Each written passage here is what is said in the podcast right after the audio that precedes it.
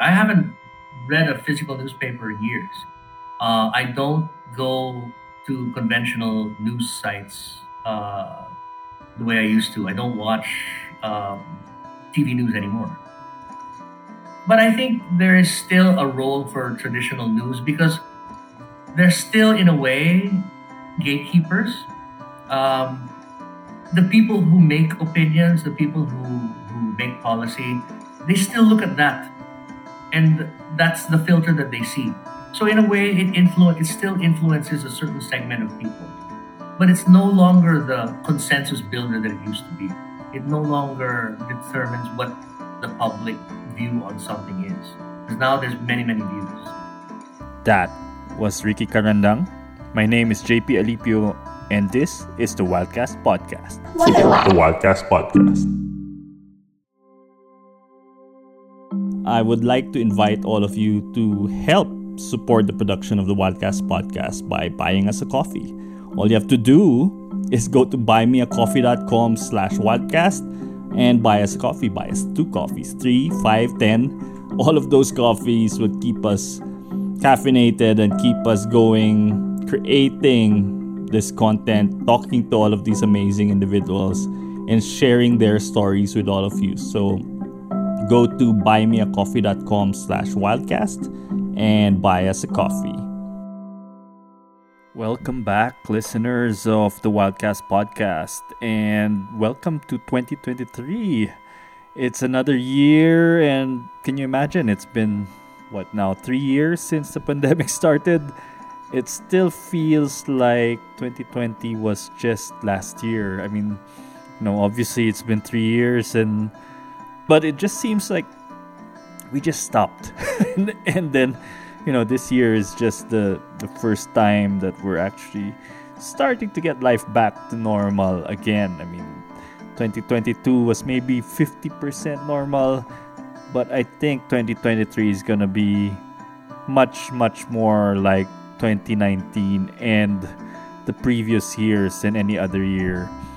And anyway, today I would like to welcome a very special guest, Ricky Carandang.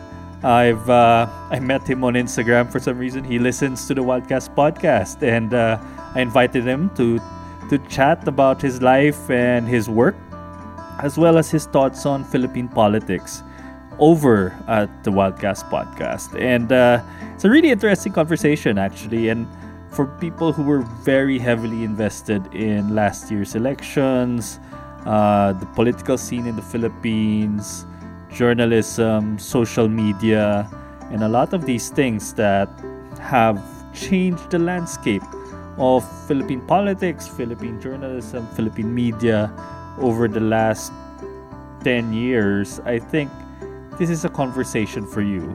Um, this is also a very good conversation for people who have had a hard time, I think, moving on from the 2022 presidential elections a lot of people, of course, were uh, very disappointed in the results of the elections, uh, seeing with the return of the Marcoses and uh, the defeat of, of Leni Robredo.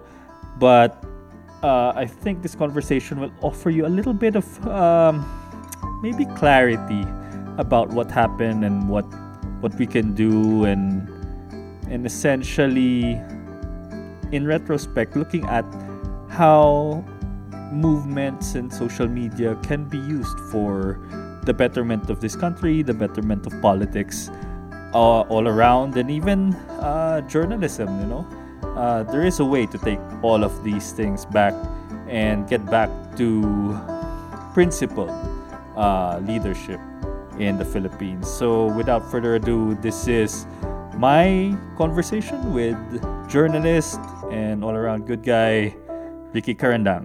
Have a listen. All right. Hi, Ricky. Welcome to the Wildcast podcast. Thank you so much for coming on board and uh, sharing your stories with us. It is my pleasure, JP. You know, we we kind of are internet friends. We've never met in person, but uh, you know, I started following you on Instagram. You followed me back, and then you know, it, through there, we kind of got to know each other. uh, I'm looking forward to having a drink with you in, in person one of these days. Yeah, eventually. It's it's it's interesting this this new way of meeting friends, and I've met so many over the last three years who, like you, slid into my DMs. you slide into your DMs. It actually means something else altogether. Sometimes uh, sliding into your DMs, but I've actually met so many good people sliding into my DMs or me sliding into their DMs. And you know, you, you make this connection and you have similar interests and and all of these people I meet on Instagram practically or Twitter, no? So what have you been up to lately? Well, I've just been doing my uh, corporate work. Um, when I left government, I went to work for First Philippine Holdings. Uh, okay, this is the Lopez uh, power generation. Yes, yes, primarily power generation, but I'm more involved in the uh, industrial estate side um, lately. So I've found that interesting.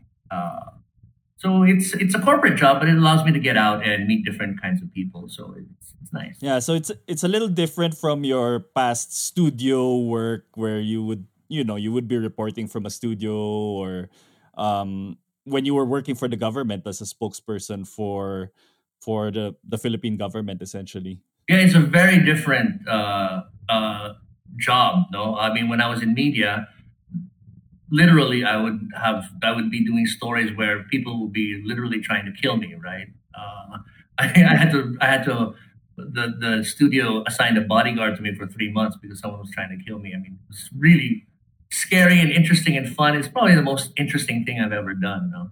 Uh, being a reporter. Is that uh, because uh, of a report you did, or or yeah, just a yeah. personal vendetta? no, I used to do these stories about corruption, and uh, obviously people would get mad. Uh, so you know uh, that was interesting.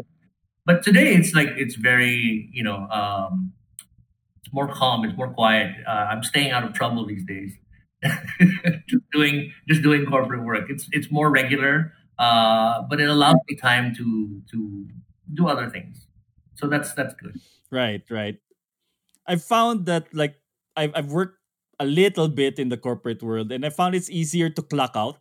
Um, you know, to just like once you're done with your job at nine to five, you're done, and then you know you can move on to other things that you like to do on the weekend or or others. Unlike maybe working for the government or where you never really clock out. No, no, no. I remember uh, Saturday morning, Sunday. Well, it would be Sunday morning, two o'clock in the morning, uh, early on in the administration uh, of President Aquino. Um, for some reason, I had been monitoring developments with um, in Egypt. There was something going on in Egypt, and um, I got a message from DFA. It was eleven o'clock in the evening on a Saturday. I had been, you know, out partying so I forwarded the message with a little bit of comment to the president. And then at one o'clock, he calls me and we have this long discussion. So you're on the clock all the time. So we were talking till maybe two, three in the morning off and on. On a that was Sunday morning already. So there's no there's no clock. There's no time clock in government. Yeah, yeah, I can imagine. um, you've had sort of a long career already. You started um, you worked for the stock exchange in the 90s. Is that correct? Uh, of course. so you work for the stock exchange, you went into media, and then and then you worked. You had like uh, three years essentially in the Aquino administration. How how did that come about? Like going from you know trading stock as a business, and now you're back sort of in the corporate world, from stock to media to government down back to the corporate world, sort, sort of like a cycle? You know, it wasn't so deliberate. Uh, what was deliberate was when I was in college, uh, I'm, I'm, dating myself, but I was in college in the late 80s, right? And um, all the rage at that time was the financial markets, investment banking, stockbroking, and all that. So after college, after we graduated from college in 90, 1990, a bunch of us went into the financial markets, and the easiest way to get in was the stock market, right? So we were sort of like, you know, uh, it's not nice anymore. You know what they call finance bros. You know, sort of right, right. Parang Wolf of Wall Street. Yeah, all, sort of arrogant, uh, know-it-all, you know, types of dudes, right? Anyway, we weren't. It wasn't that back in back in those days, and I just wanted to, you know, make a lot of money really quickly. And the markets are very volatile. It would go up and down. I would have months where I'd make so much money, more than I'd ever seen. And then there would be months where I would lose everything. So it was like, you know, it was really volatile. And and there was the Asian crisis that killed it. A lot of people got shaken out of the industry, you know, uh, because a lot of the houses closed down. And I found myself doing commentary on on the economy in ANC. And uh, the host at the time was Coco Alcuaz, who's now uh, the Makati Business Club uh, executive director. And he left to do a job in in uh, in Bloomberg, if I'm not mistaken. And they asked me if I wanted to take over the job, and I was enjoying it. Uh, so I did it, and uh, I was primarily reporting on the markets and the economy.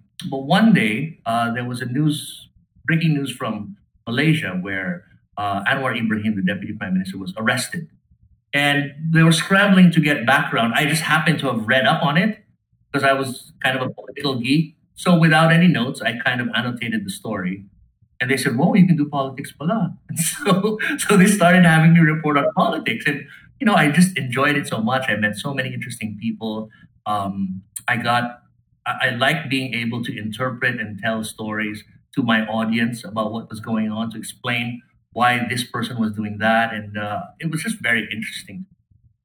And uh, from there, I got to know people like uh, Butch Abad, uh, Frank Drilon, uh, Joe De people from all all parts of the political spectrum. And uh, I got to know Noynoy Aquino when he was a congressman. I would interview him. So you weren't personal friends with the president, the former president.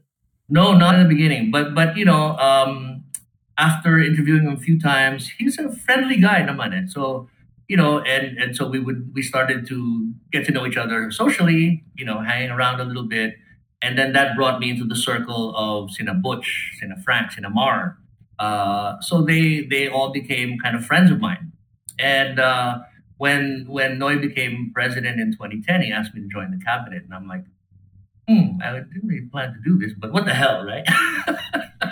I mean, it, it wasn't that you know, it wasn't that deliberate. I, I left the market because the the markets had imploded. I was looking for something else to do. I stumbled into this, stumbled into that, and um, so it wasn't that deliberate. But you know, what I was looking for was something new all the time, something exciting, and uh, sometimes I got more than what I asked for. But you know, it's been a it's been a fun journey that hasn't been so deliberate. And when I left government, I- you know, JP, I felt so burned out. It's it's a twenty four seven job. And I can imagine. and high pressure. Uh, being the guy who's who's the communication strategist, uh, I just felt burned out at the end of 2013. So I wanted to go back to a corporate world where things were quiet, and I sort of hibernated, and I've been hibernating since then. So uh, that's where it is today. I've been actually looking for sort of interviews of you, and you actually don't give so many interviews um, after you left the government. No, I, I really tried to keep a low profile. Um,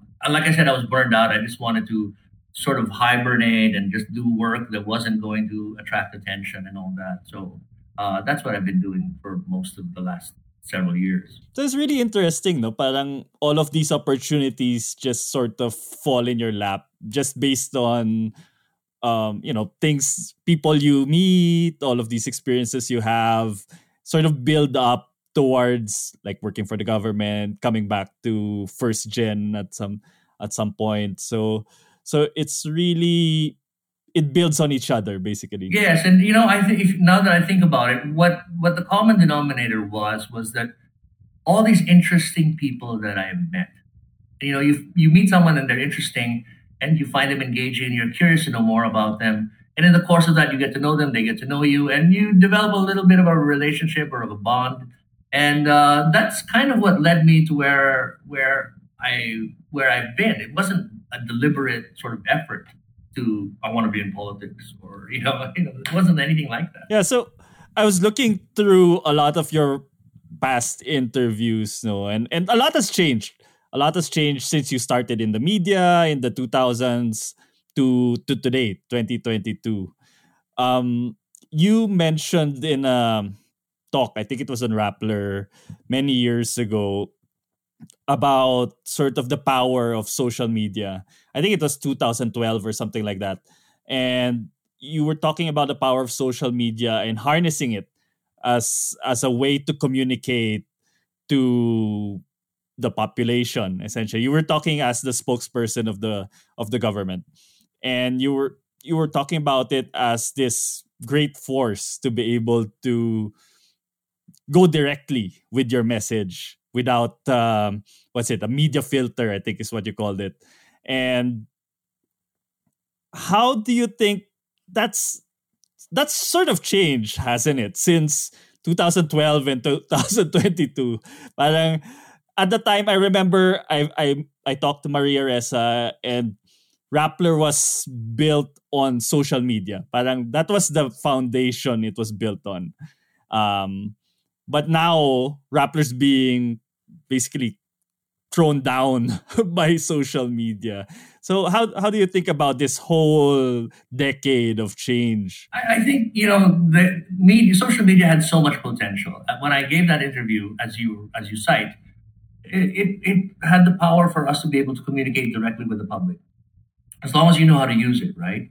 Uh, so we set up the official Gazette online. We were the first administration to do that. These official records that that uh, require publication, we were the first to make it online, and um, and that's something that that me and my team are proud of. Uh, and, and we were, you know, this was this was before social media had become really weaponized, and we were learning how to bypass the media filter and communicate directly. But but we never, I at that time, I never imagined how powerful a, a weapon social media could be. Today, you know, society is crumbling because there's no such thing as a consensus anymore, right? You can believe what you want. Uh, people always had different opinions, right? But they always agreed on the facts.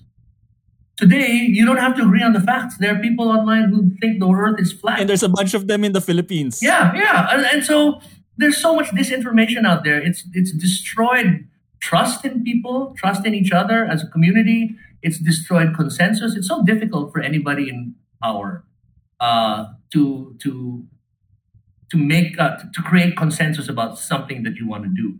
Um, having said that, though, I have to say that um, other people have managed to use it to create consensus. Uh, people who yeah, I mean the Duterte government effectively created consensus in to their projects. That's right. Uh, whatever your political leanings are, you have to admit that, that President Duterte uh, had public support for everything he did right up until the end. And he remains very popular. If I am not mistaken, he is the most popular ex president um, of the post EDSA era. I mean, one year after stepping down from office, less than a year, most of these presidents uh, from Noy to President Arroyo to President Ramos didn't have very high ratings. By that time they stepped down, people had gotten pretty tired of them and were looking for change. But in the case of President Duterte, he remains popular with the public. And uh, you cannot uh, ignore the fact that his successor, President Bongbong Marcos, is the first post EDSA president to have won a majority of the vote. Most people won pluralities. Uh, I think I think President Noy won 39, 40%. Duterte won a little over 40%. Ramos won 23% with 23% of the vote. But Bongbong Marcos got over 51%. So I, I, take that back. There are people who know how to use social media to create consensus. It's just not, it's just not us. Right, right. and and I think maybe is there a way to weaponize it I mean, I suppose there is a way, no, because they have weaponized it for their agenda how the how do we or how does the opposition, for instance, weaponize it for their agenda? Well, the playbook is there, right? If they're willing to use it, um, you you you play on people's emotions. Um, you you try to gain affinity with with voters rather than than um, create transactional relationships. This is the thing, um, JP, that I think people need to learn. Um, when when you run for office and you're saying, I did this, I did this, I did that. If you let me, I'll do this, I'll do this, I'll do that. You're actually proposing a transaction to people. Iboto niyo ako, ito ang gagawin ko para sa inyo. Uh, at para patunay na kaya kong gawin yan, ito yung nagawa ko nung dati. It's a transaction, right? So, and that's the conventional way that people used to run for office. Especially people on the Liberal Party side. They would tend to offer people a transaction, and and voters will go for that. They'll go for that, but they'll go for it for, in an intellectual way. Okay, I'm going to vote for this guy because uh, maybe he's going to give me a tax cut. It's very intellectual. But I think the most compelling kind of uh, use of social media to campaign is to create affinity. I've always said this to create affinity. Rodrigo Duterte didn't talk a lot about policy. In fact, some of his policy pronouncements on the campaign trail were patently ridiculous. Going on a jet ski to the to the Spratly Islands, right? Nobody believed that. But but they voted for him. Why? Not because he was proposing a transaction, but he was he was showing in his way empathy for people. He was not creating an intellectual uh, transaction. He was creating an emotional bond. And when you create an emotional bond with the voter, it doesn't really matter what your policies are. It doesn't really matter what you've done or what you're going to do, but people will just go with you. Uh, parang kaibigan kita eh.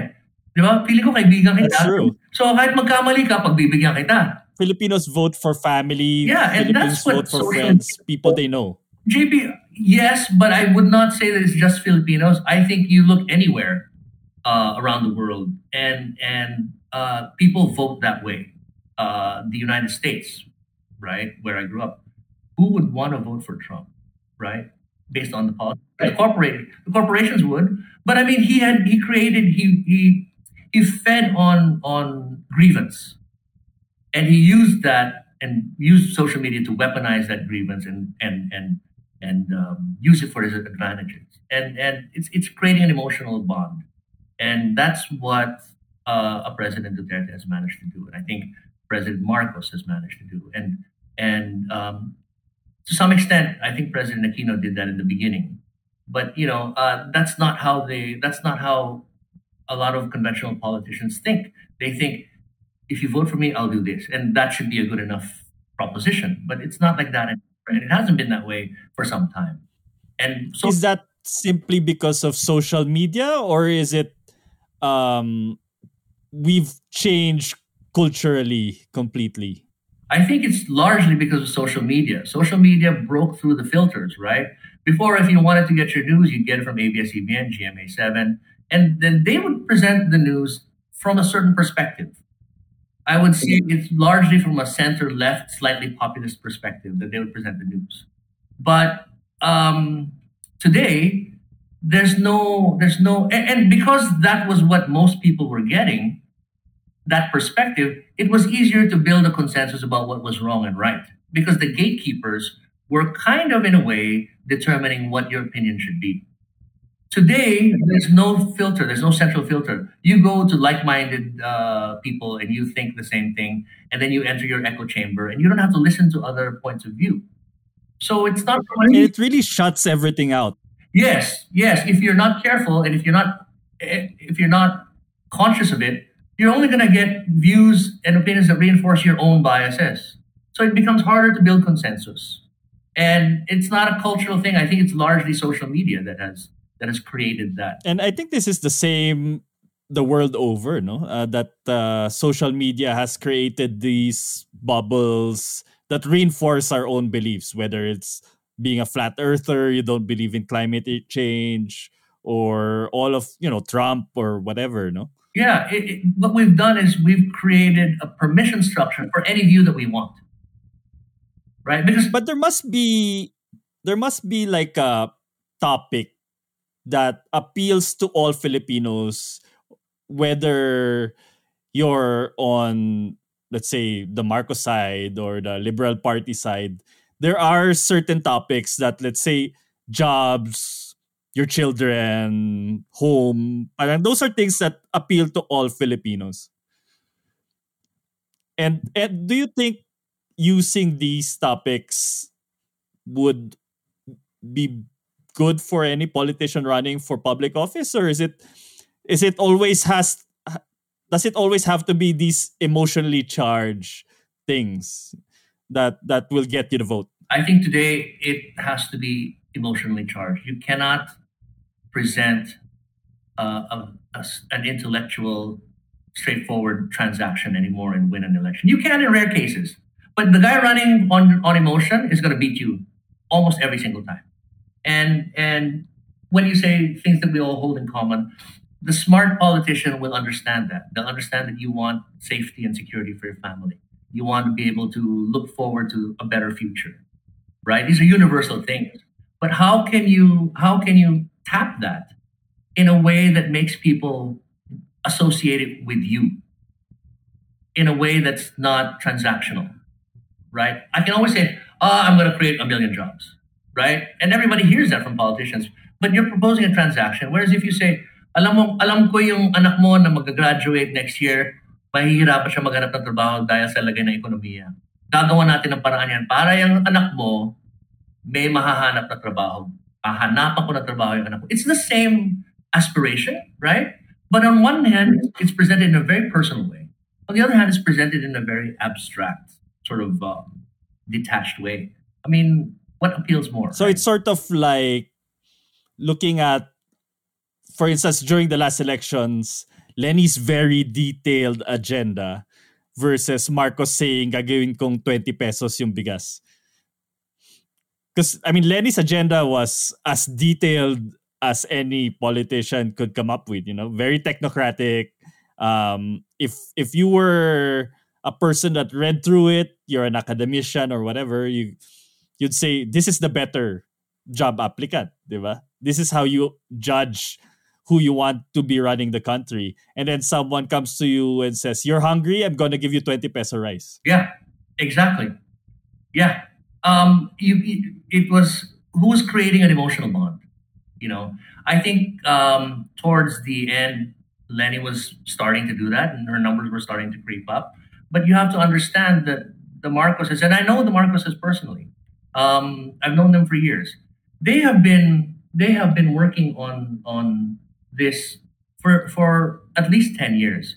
I remember Mrs. Marcos telling me once that she felt that again, this is their point of view, JP. So uh, to your to your listeners, um, this is I'm, I'm trying to convey what they were saying, what they felt. And she told me once that the the stain that was created by the way that, that Ferdinand Marcos was removed um, has to be corrected, and it has to be, and people have to, you know, the demonization of the Marcoses has to be corrected, and they always felt that, and and so they've been it's been a project that they've they've undertaken over decades for people to slowly see their point of view.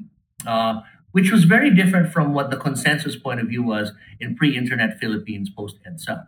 There was this general uh, consensus, right, that Marcos was bad, democracy was good, and they've spent the last decade at least trying to present their point of view, and it's gone many times below the radar, but very effective use of social media, and and and you can see that that in in the last election all of that effort, all that disciplined messaging over years worked.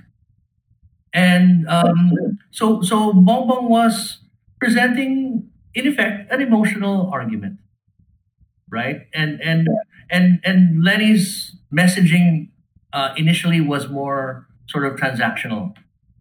So a very technocratic way of presenting. Yes, and I guess if we were all sort of uh, in the U.S. and we were living in the the coasts like New York or California, we probably would have voted for her. But but Filipinos aren't East Coast liberals. They're not. They're very different culturally. And and if you It's such a big country, you know, so, so diverse. Yeah, and if you don't understand the voter and and go to the voter where he's at and understand his context, then you're not going to get his vote. Um, and and presenting a bill of goods and saying I'm going to accomplish the following, really is not enough these days. So talking about the Marcoses, no, you mentioned you know them personally and you talk about their restoration project, no. Um, do you think this six years is really meant I mean, the whole project obviously is meant to change their image, to return the image of what they see themselves as, no, uh, how they've seen themselves as I don't know. Maybe they they think they did something wrong, but then it was too much. Parang too much yung yung judgment sa kanila. Um, so do you think that the this presidency of uh, Bongbong Marcos is essentially to clean up their name. Do you think it's a chance for them to prove the country wrong? Like they'll do things right. They won't be corrupt. They they'll they'll do things to restore the greatness of the Philippines uh, to what the dream was essentially of a Marcos presidency or do you think they'll fall back on the old ways? Uh, that's it's hard to make a prediction. I think the fact that Bongbong Marcos won by such an overwhelming majority already shows me that their project has succeeded. The view that people, those of us who were at EDSA in 86, that view is no longer the consensus view um, for one reason or another. And so, in a way, they've already succeeded. Just by Bongbong being president, that's already happened. Now he has he has a blank check, right? He the biggest majority uh, of any post-EDSA president. Uh, the, the Senate was all his candidates except for Risa Hontiveros. Uh, the LGUs are all are all there. He has power to do anything he wants, and there are signs that that maybe he's trying to do something positive. I mean, look at the people he yeah look at the people he's appointed to the economic team these are basically academics technocrats they're not politicians and and but the economic team hardly changes admin to admin but it's always the same people just it's just always the same people and, change change. Yes and it's acceptable to here's the important part. It's acceptable to the business community and the international markets. And so in in in appointing those people he has signaled a, uh, level of normality that maybe you weren't expecting from him uh, because people were so scared, right? That, that what would he do? Uh, and and he's saying, no, guys, look, listen, listen, look at my appointments. These are credible people. I, I know many of the people he appointed, and I can vouch for them on the economic team. These are serious, uh, thoughtful people who who uh, are able to to come up with policies. Um, so it's it's it, on one hand that makes me a little less nervous about it, right? Because parang he seems to be trying to to set things right economically. He knows that there's going to be a problem. His SONA, I remember when he talked about uh, education. Remember that was an issue during the campaign. Their their education is becoming sort of uh, re-education, as it were. But he said, I'm not going to talk about those things. What I mean by education is STEM, science, math, and all that, right? So he tried to avoid the kind of um, yes, the kind of divisive rhetoric that that people on the other side would have expected. But so I don't know. He seems to be trying to. I, I you know I haven't I I cannot speak for them because I have not spoken to them in years. Um, but he seems to be trying to to set things on a different path. And he, in a way, contrasted himself with, with Duterte in the sense that, um, you know, nothing divisive in the speech.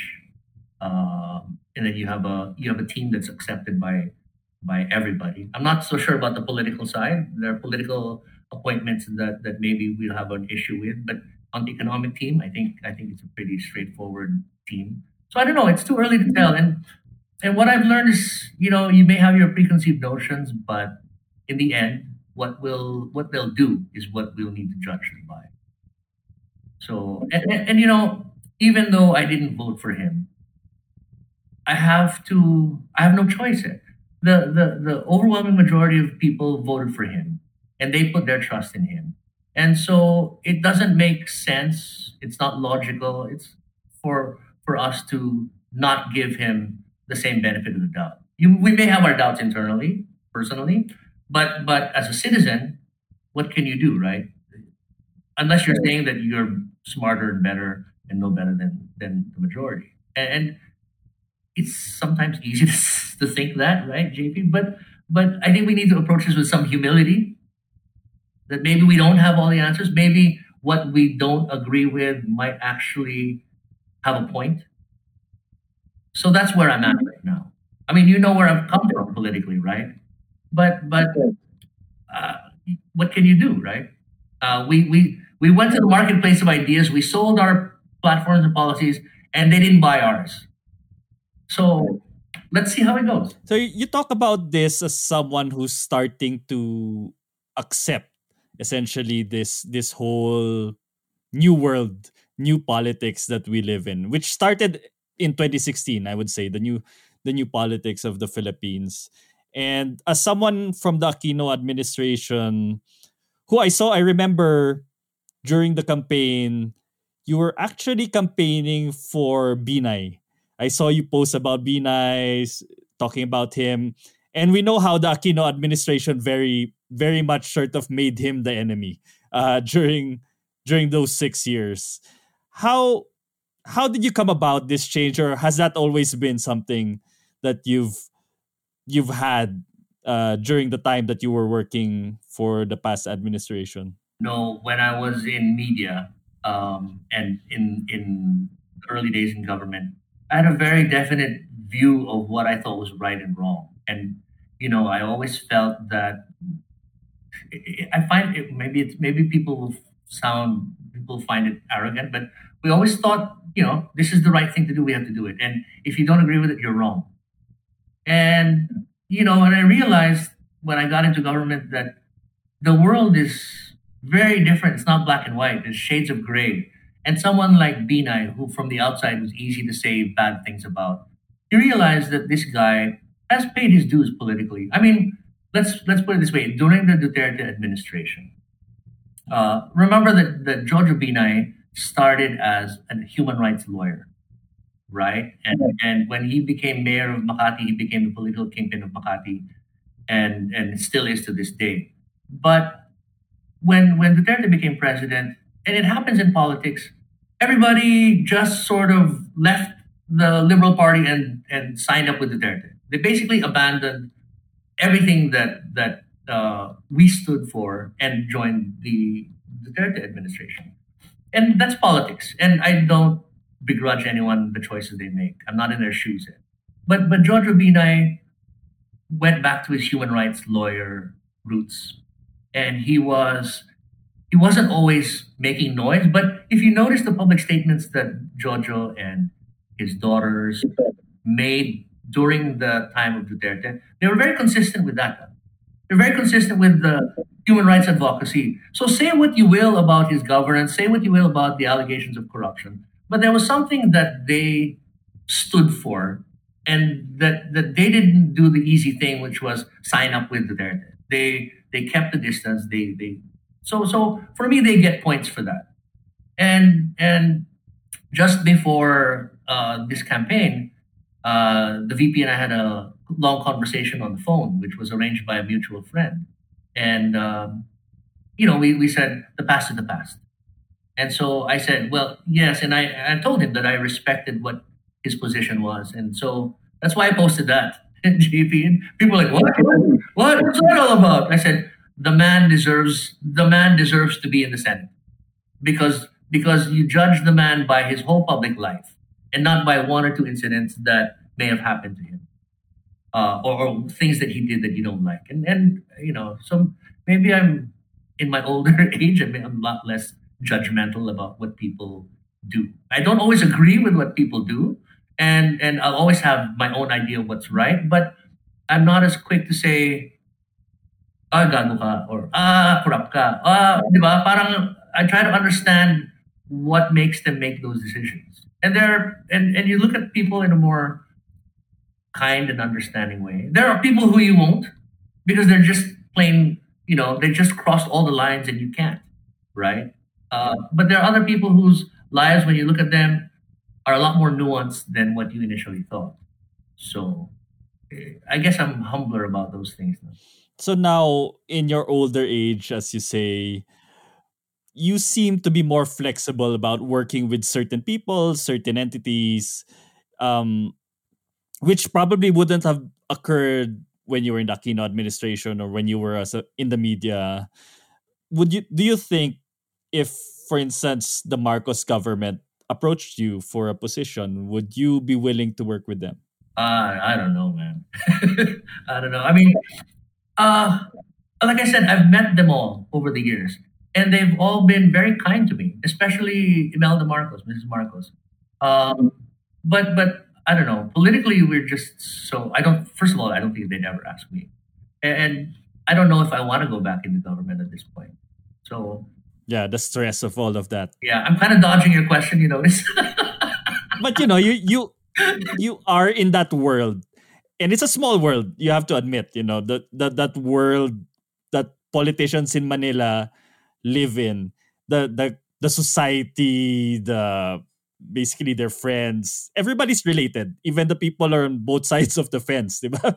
Parang there's there's some relation there. There's some way to get in touch with you, get in touch with someone on the other side of the fence. I mean, the Aranetas are related to the Marcoses, diba? Parang it and and you know Mar Roxas and, and then the Marcoses. So yeah, so there is that way to communicate. And Liza are cousins. Yeah, diba? So it's it's interesting to me eh, kasi I'm a lot younger than you, obviously. And, Thanks a lot, man. and, and, and really, I'm, I'm still at the point where I don't know how to be that flexible. You know, th- there's still that point where uh, this person is not on my good side. I'm not going to work with them. Uh, but then sometimes you really have to cross the line, diba? You have to, like you said, politics isn't black and white. There's a lot of gray areas. You have to work with them. Um, th- you work with politicians to get your agenda done. So whatever side of the fence they are, and I think you're at the point where essentially the agenda is more important Yeah. than the personality. Yeah. Is that? Is I don't that have to like you to be able to work with you. On the other hand, I can like you, but I also don't need to um, agree with your agenda. I would like to invite all of you to help support the production of the Wildcast podcast by buying us a coffee. All you have to do is go to buymeacoffee.com slash wildcast and buy us a coffee. Buy us two coffees, three, five, ten. All of those coffees will keep us caffeinated and keep us going, creating this content, talking to all of these amazing individuals, and sharing their stories with all of you. So go to buymeacoffee.com slash wildcast and buy us a coffee. Um you know talking about this new flexibility that you've found i i took a screenshot of this post you had on your instagram. It says sometimes in life you should stick to your wor- worldview defend it against criticism but sometimes the world is genuinely different than it was before at those moments, the crucial skills are the ones nobody teaches you. How to reorganize your mind to see with new eyes. So maybe you can expound on this little post of yours on Instagram, no? And we're basically talking about that, no? We're we're we need to start seeing the world with new eyes because it's different. It's been different since the Aquino administration. It's it's a very different world right now. Yeah, it is. And and um, if you want to live in it without going crazy, you have to accept certain things. Um, the consensus of the Filipino public today is not the same as it was in 1986. And people like me who grew up uh, around EDSA, who were oriented around that, um, it, the country's not the same anymore. And um, people are no longer looking at the Western model, which is what we always did by default, is try to copy America, you know, in terms of their systems and everything. Uh, and and I think the consensus in the country, whether it's articulated or not, is no, no, that's not been working for for a lot of us. And so, why do you think people are more? They don't have a problem with someone who's more authoritarian, right? Um, Duterte um, was promised to be and did did was a, a, in his own way an authoritarian. Um, it's too early to make a judgment on whether Bongbong Marcos will be an authoritarian, but but clearly that was kind of the expectation of some people who who voted for him and who voted against him. And so the idea that you're going to wield power uh, in a in a authoritarian way is no longer something that people are wary of. In fact, I think people actually prefer that. It's just that in 86 that wasn't the case. We all wanted you know check and balance democracy. And and today i think there's a sense among many that that maybe that hasn't worked out so well in general. There have been uh, governments there have been gains. You can't deny that.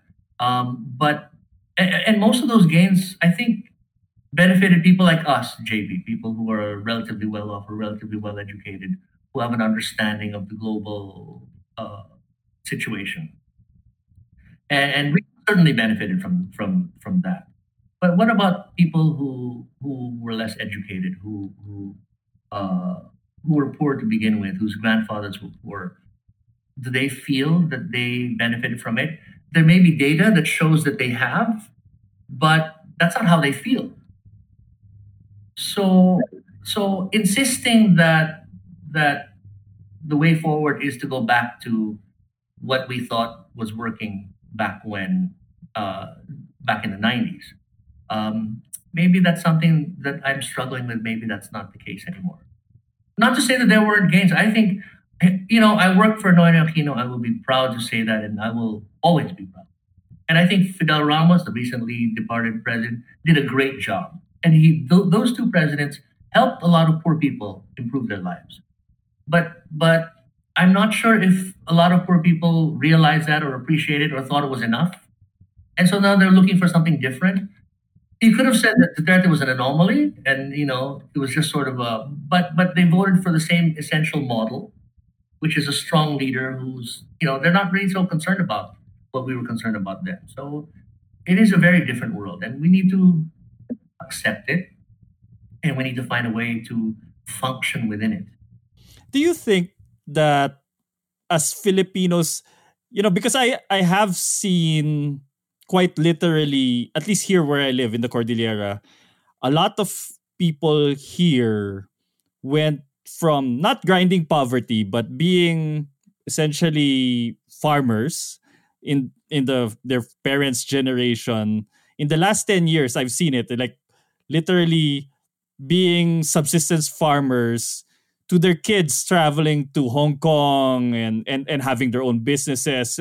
And there's really so much sort of prosperity that happened in the last 10 years. It's amazing. Like, I have been to some of these remote areas where the first time I went to their house, I was invited into their house. They had no electricity. They were cooking with fire.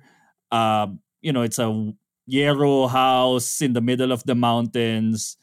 And now they have like SUVs. Their their kids ha- own like a travel company. They're they're educated. Some of them are traveling abroad, and and this is just ten years. So so I'm pretty amazed at how Filipinos think that the Aquino administration and and to some extent the Duterte administration benefited all of them. Parang they were essentially poor one generation ago, 10 years ago, and now they are middle class. Do you think being in the middle class now gives you sort of a new lens where you need to ask for something completely different from what you were asking for 10 years ago, which is why there's so much sort of anger at the government, whether it's Aquino or Mel. Not to so much extent the Duterte government, but parang uh, parang there's anger in the government that they're not doing anything, and yet in 10 years their lives have completely changed yeah i think i think as you as you become more prosperous and more educated your your expectations change you know if you're dirt poor and and you're you're begging in the streets masaya ka na makakain ka today you don't even think about whether makakain ka tomorrow but when you've gotten used to having three square meals a day and sleeping under shelter. Your aspirations also evolve, right? So, so once you've achieved that, um, then you move on to the next aspiration as as you get higher and higher up the chain. So, um, you know, before now you have a house and you you commute to work, right? So, next your your children will will say, why don't we have a car? So, so in a way, as you progress, your wants and needs also progress. And mm-hmm. and I think governments need to be able to it's great that you brought them into into prosperity, into the middle class. But now their needs changing. You have to keep you know, the job of government is to keep that coming. And and uh, I guess to some extent, I know we go back to social media. Those expectations are somehow also managed by social media. So maybe you're putting too much weight on one aspect of things, and you're kind of forgetting some of the others. So your expectations change, but also your expectations are somehow somewhat influenced by the, the media that you consume. So now we talk about the media again, no? I have to admit I hardly watch traditional media these days. Um, I I don't own a TV that's connected to cable. I I have a TV, but I just like connect my computer to it to watch Netflix. But uh, essentially, I've not watched traditional news in a long time. Like every so often, I'll I'll come upon some YouTube um, news bit, but then I don't watch traditional news in the way I used to consume it, like at six p.m. every day. You know, you watch the news. Um, how relevant are news agencies now with with with the social media landscape? So where do you get your news? I'm curious. Um, I I go to the websites like you know like i go to new york times or the inquirer or rappler um but then i also consume it just by seeing things on my feed on on on social media you know like you you see things that pop up based on the algorithm um so whatever the algorithm shows me that's what comes out no? So but i don't go to a newspaper and read the newspaper from the front to the back es- essentially. But sometimes i actually i found i enjoy that. There's like a little bit of nostalgia to picking up a newspaper and just seeing it spread out in front of you the news no?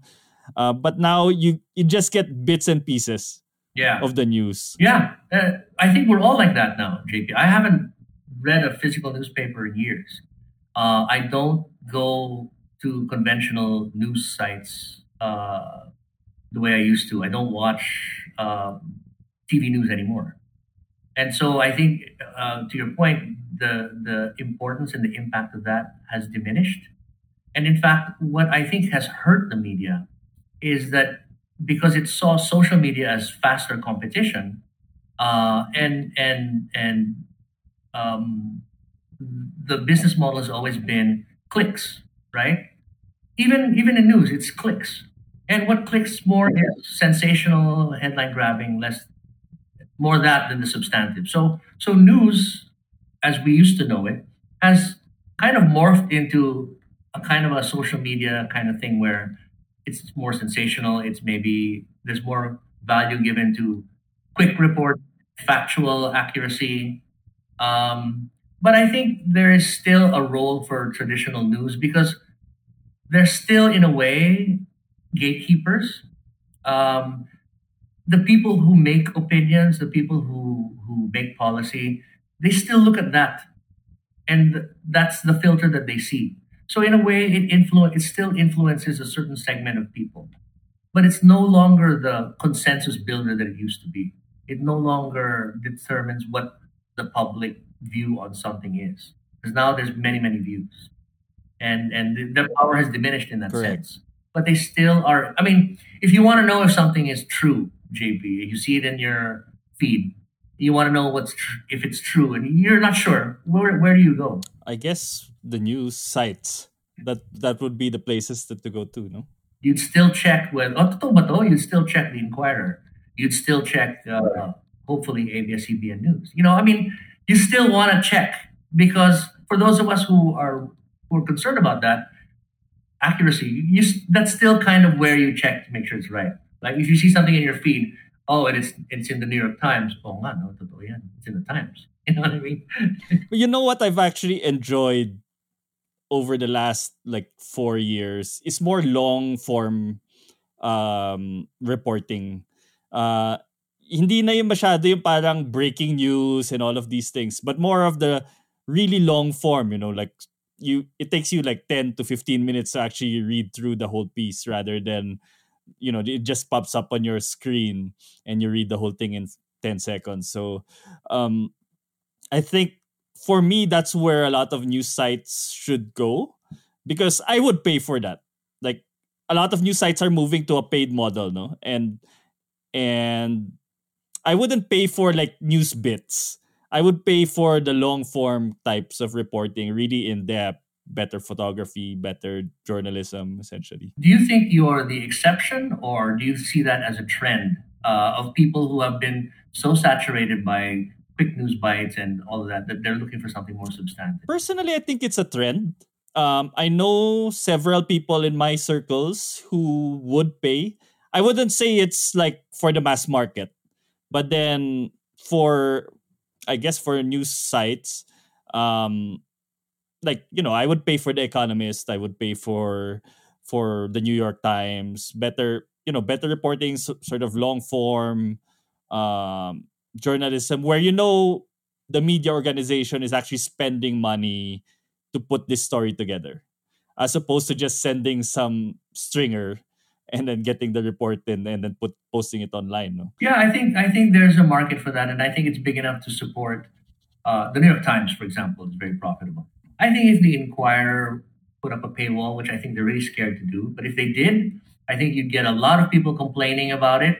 But then slowly, I think people would sign up. I would sign up for a paid service by by a news organization like the Inquirer. Right? Um, uh, like for instance, PCIJ, I think merging with the Inquirer, coming with some better better stories might be something something there. You know, there's something for the market. But I think it's kind of a niche thing. Eh? You know, I mean, uh, you cited the Economist. That's a very niche publication, right? That's true. Yeah, yeah. And the global market is big enough for that. But I think if you're the, the problem also is media has become nothing more than another business with a bottom line. And it and they call themselves content providers rather than news uh, reporting. And so they're really looking at if, if you're a news organization and your bottom line is to maximize your profit, you're not going to go for that paywall type of thing. You're going to go for the same kind of sensational, uh, tabloidy stuff that that sells. Um, and and but but yeah, there's a niche, and I think I think you're you're describing a niche. Hopefully, a, a niche that is. I think it's strong enough to to support some uh, business models that are like that, the longer form, more thoughtful type of thing. I suppose. Yeah. Um, maybe some final questions here. No, how do you think we how do you see the Philippines in the next six years? Like, how do you see the media landscape? How do you see the cultural landscape of this country evolving in the next six years? Who who is the Filipino in 2028? I think that will be determined a lot by um, whether President Marcos is successful or not. If he is not successful, then people will offer an alternative uh, to that, which I suppose will be back to the old democratic model. I hope we're not going to be doing the same narratives, but I'm afraid that we will. If Marcos fails, then you're going to have someone offering themselves up as as the alternative, the way Cory Aquino did to, to his father. And then you're going to end up with that whole Western model system that maybe, I don't know. On the other hand, if, if he succeeds, then I think you're going to see more openness to a kind of a Southeast Asian model of governance where you have strong, uh, almost authoritarian types of governance that bring so very much like Mahathir and Singapore, you know, like uh, Lee Kuan Yew and all of these, or even Thailand. Let's let's be more modest. I mean, those are exceptional, but but like Thailand, Thailand is largely it's kind of messy, like the Philippines. I've been there right? a couple of times. I, am sure you've been there. And they they sometimes seem like a democracy, but they're not. They're really ruled by authoritarian governments but they're delivering outcomes that are acceptable to a majority of the people. And so they're willing to they're willing to set aside demands for certain liberties as long as certain economic outcomes are provided uh, broadly. That's so in similar way to China, I would say. Like, you know, they they have a very strict government, but then the government does deliver for their country. Uh, if you think about it, China is the only country in the world that's taken 500 million people out of poverty. That's five times the population of the Philippines. You know, essentially they've they've gotten five Philippines out of poverty in in the in the time that they've been in power. Yes, and see the guys like you and me, maybe we will ask at what cost? What cost, right? Uh, clearly, there was an outcome that was positive for the nation, but what was the cost? Some people in the past would say it's not worth the cost, but I think moving forward, more people in this country will say, uh, as long as those outcomes are positive and the cost isn't that high, we're willing to try that. Well, let's roll the dice with a more Southeast Asian model where you have a strong, almost authoritarian government that delivers. Uh, and, and in exchange, we will maybe not complain so much about uh, about taxes, about the traffic, keep us safe, um, and we we maybe we'll be a little less vocal about dissent. I think that's the that's where we're headed. Um, and again, if if President Marcos delivers, then I think that will solidify. That's what people were saying when they voted for Duterte right? Okay, sige. I'll sacrifice. I won't criticize. Basta may mga outcomes. Um, I don't think he delivered on the outcomes, but I think people are giving President Marcos a chance to deliver those. If he does, then I think that's where we're going to go. If he doesn't, then I don't know. We're going to end up uh, wandering around again, maybe looking to the west and trying to do it in a better way than before. Either way, um, we'll get through it. we'll get through it. One last question. One last question here. Um, in the Philippines, in my view, in my view, there's only really been two political parties: the left, which is you know the the really ultra left, and and everyone else. Parang there's really not the Liberal Party sort of skirts the in between. But then if you look at it, the left's the only one that's actually stayed where they are for the last 30 to 40 years. Do you think the Philippines would benefit from like a socialist um, government? Let's say like Peru or Venezuela and all of these other countries. I would think that a socialist government that is not well, I think the guys, my friends, uh, uh, Neri Colmenares and his his people, uh, who by the way, I, I love Neri, but but I don't think their model will work here. Um, you need to have you need to have the markets functioning. You need you need to you need to have the markets create resources, and then the government needs to take those resources and find a way to distribute them more evenly. But you still need that engine of of capitalism. You still need that engine of growth of the profit motive. Because if you don't make a profit, there's nothing to siphon off and give to the less fortunate or to, to make a more balanced society. So uh, I don't think, I think we will benefit from a socialist government, but not a communist government. There's a, yeah, that, there's a distinction. There is a distinction there. And when I say socialist, I'm really talking about, again, here we go looking at Western models, right, JP? But something like a Sweden where where there's the Nordic countries. Yeah, there's a high uh, incremental tax rate and that that those taxes go to healthcare, education, which I think everybody should have, whether you're rich or poor. You should have an access to education. If you get sick, you should be able to uh, get yourself treated without ruining your financial standing and, and going bankrupt. Those are basic things. And in any society that can provide that, I think is doing the right thing. And, and really, uh, it's a bad word in some circles, but that's that's kind of a socialist model in the sense that the markets work. The markets work, but but what they create is distributed more fairly. In a way, actually, it's it's interesting. Going back to Binay, you know, I have I was having this discussion with a friend that just during the election I realized that the way we've been looking at Binay's model it's actually very socialist, but he's getting all this money from the corporations in Makati and giving it all away to the Makati citizens through know, cash, cakes, shoes, all of these things. Medicare, it's a very socialist way you know, of thinking of It things. is. It is. And and that's the other thing you got to say about the guy, right? Um, he has stayed true to what he what his uh, beliefs are in that way, right?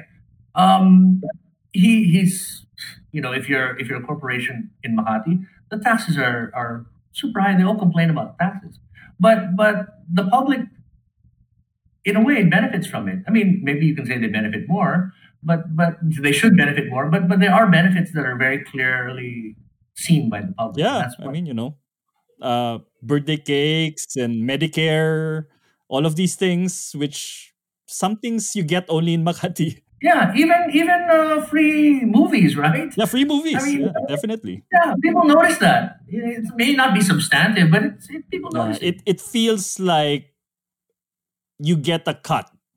Parang yun yun, di ba? Parang eh, you get a cut of the riches of this wealthy city. Yes, and and and and because they don't interfere too much, and there's just too much incentive for corporations not to be here, they'll take it. They'll they'll live with it, right? Uh, you're right. You know that is a now that you mention it, that's kind of a little socialist uh, Philippine version of a socialist state. Isn't it? I was talking to some friends who are very anti Binay.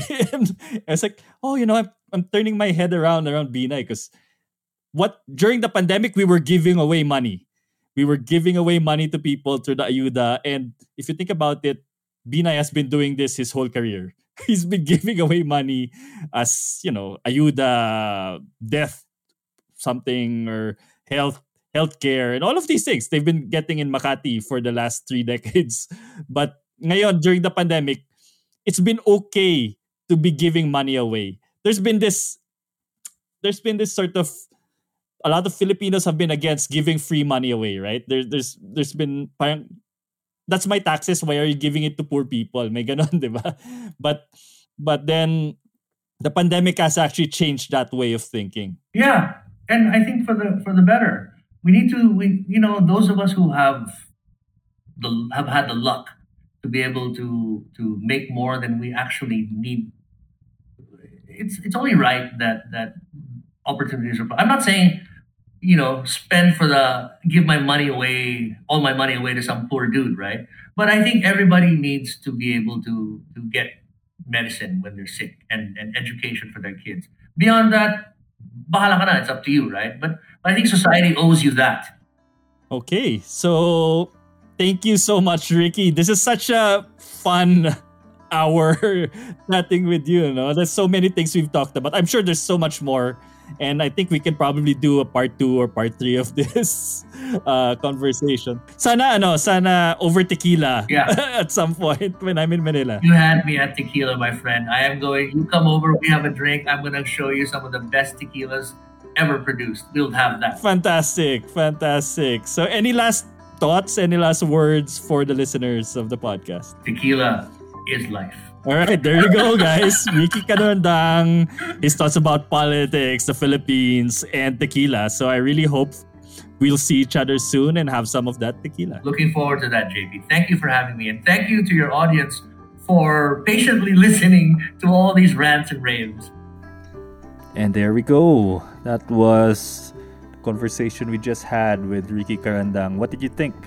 Uh, did that conversation help you out? Um, maybe get through the pain of last year's presidential elections? Did it give you some clarity, some hope, uh, looking at how we move forward in this country? I think um, lots of things are going to be changing in the next decade. Over the last 30 years, uh, I think the Philippines has been sort of slowly gaining momentum, and then this next decade, you know, 2020s, starting in the pandemic, all the way to 2030, I think it's going to be this decade of change for the Philippines and for the world, I think. Um, more so because this is the time when people like myself, uh, people my age, the millennials are going to come into power. The millennials are going to be the ones holding office. Um, they're going to be the ones making the decisions in the next 10 years. And, you know, that's all that, you know, it's a, it's a generation that that basically lived through the analog and the digital phase.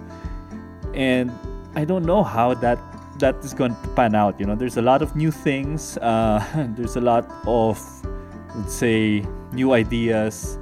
The world is a better place for sure, um, but also it's also a scarier place because of a lot of different things. You know, social media and now AI Obviously, AI is going to change the game dramatically. Uh, I don't know how it's going to change, but just this last few months, AI has been in the news. And just like we talked about social media with Ricky, maybe we'll have a talk in the next two years again. We'll have a conversation, and AI is the the game changer. Who knows, you know? And I, I really feel that AI is going to be one of those game changers for the world and for the Philippines at large. So let's wait and see. This is going to be an interesting time. And thank you. Thank you again to all of you listeners for listening to the Wildcast podcast. And if you want to support the podcast, support the work that we do, go to buymeacoffee.com slash wildcast and you can buy us a coffee. So thank you so much and see you on the next episode of the Wildcast podcast.